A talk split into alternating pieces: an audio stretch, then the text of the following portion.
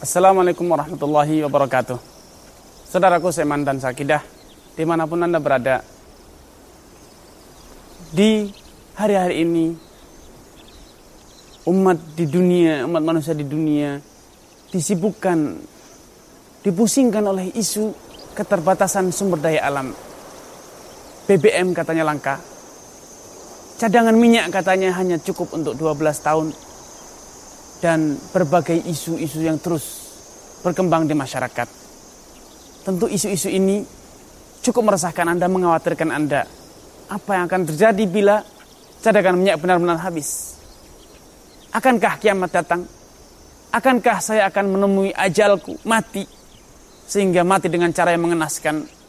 Karena kelaparan, karena terjadi perang saudara, karena kekurangan BBM dan lain sebagainya. Tentu tidak. Percayalah, Anda tidak akan mati.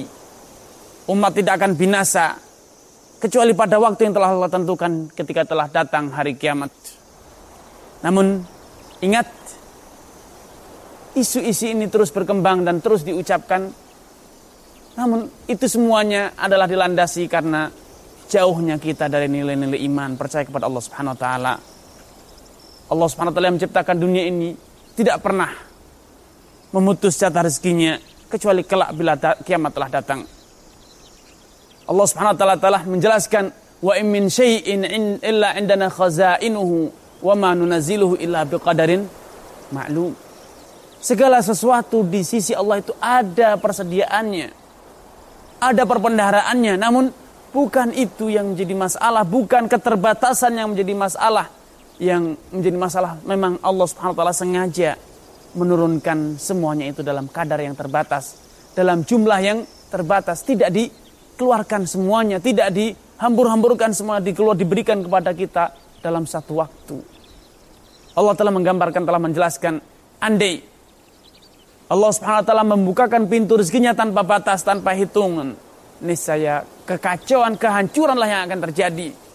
Walau basatallahu rizqa li'ibadihi la fil ard anda Allah Subhanahu wa taala melapangkan rezekinya ini kepada kepada untuk manusia semuanya tanpa ada batas, tanpa diatur, tanpa ditakar, apa yang terjadi? La bagau fil art manusia pasti akan melampaui batas, berfoya-foya menghamburkan harta kekayaan dengan cara-cara yang tidak benar.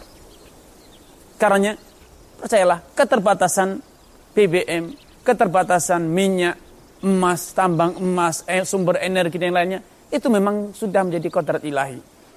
Demikian Allah menginginkan bahwasanya rezeki Allah ini terbatas. Karena kalau tidak terbatas, Anda tidak akan pernah menghargai rezeki Allah.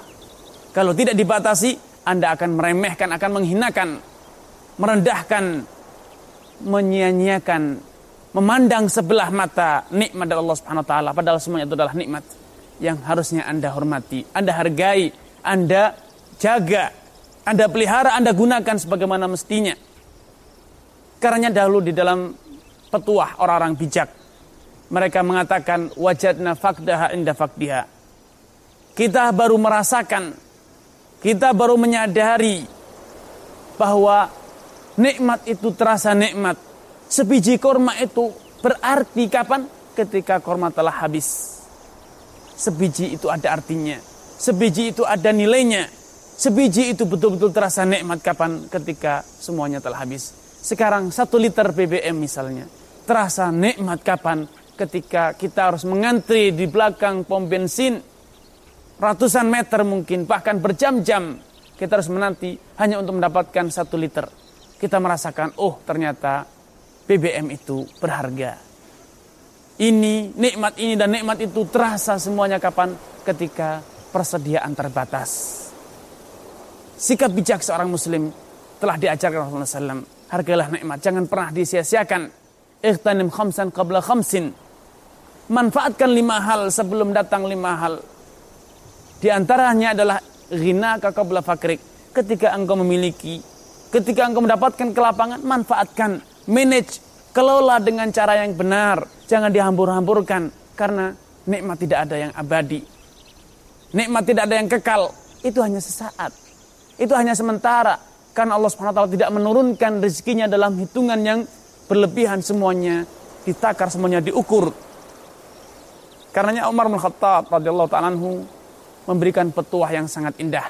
Ikhshawsinu yauman fa innal hayata la tadum. Coba sesekali engkau merasakan hidup orang susah. Merasakan hidupnya orang miskin. Ya, merasakan bagaimana susahnya hidup orang yang memiliki keterbatasan. Tidak memiliki rezeki yang banyak. Uang hanya sedikit. Rumah sempit. Pakaian juga hanya beberapa helai. Sesekali engkau mencoba hidup seperti itu. Fa innal hayata la tadum. Karena tidak ada yang kekal di dunia ini. Tidak ada yang abadi di dunia ini semuanya itu akan berubah, semuanya itu akan sirna, semuanya akan habis. Sebagaimana manusia, dahulu Anda lahir menjadi anak kecil. Kemudian tumbuh kembang menjadi dewasa dan akhirnya Anda akan kembali menjadi orang tua, renta dan akhirnya juga akan meninggal. Dunia pun demikian, tidak ada yang kekal. Anda sekarang memiliki seribu, dengan dibelanjakan akan menjadi lima ratus. Anda memiliki satu miliar, dengan Anda belanjakan akan menjadi satu, seribu saja semuanya itu akan terus berputar. Tidak ada yang abadi. Karenanya bersikaplah cerdas dalam memanfaatkan rizki, membelanjakan harta. Janganlah engkau belanjakan dengan cara-cara yang foya-foya. Jangan dibelanjakan dengan yang ke halal yang haram. Belanjakanlah untuk keperluan yang halal. Belanjakanlah dengan cara-cara yang bertanggung jawab. Manfaatkanlah seperlunya.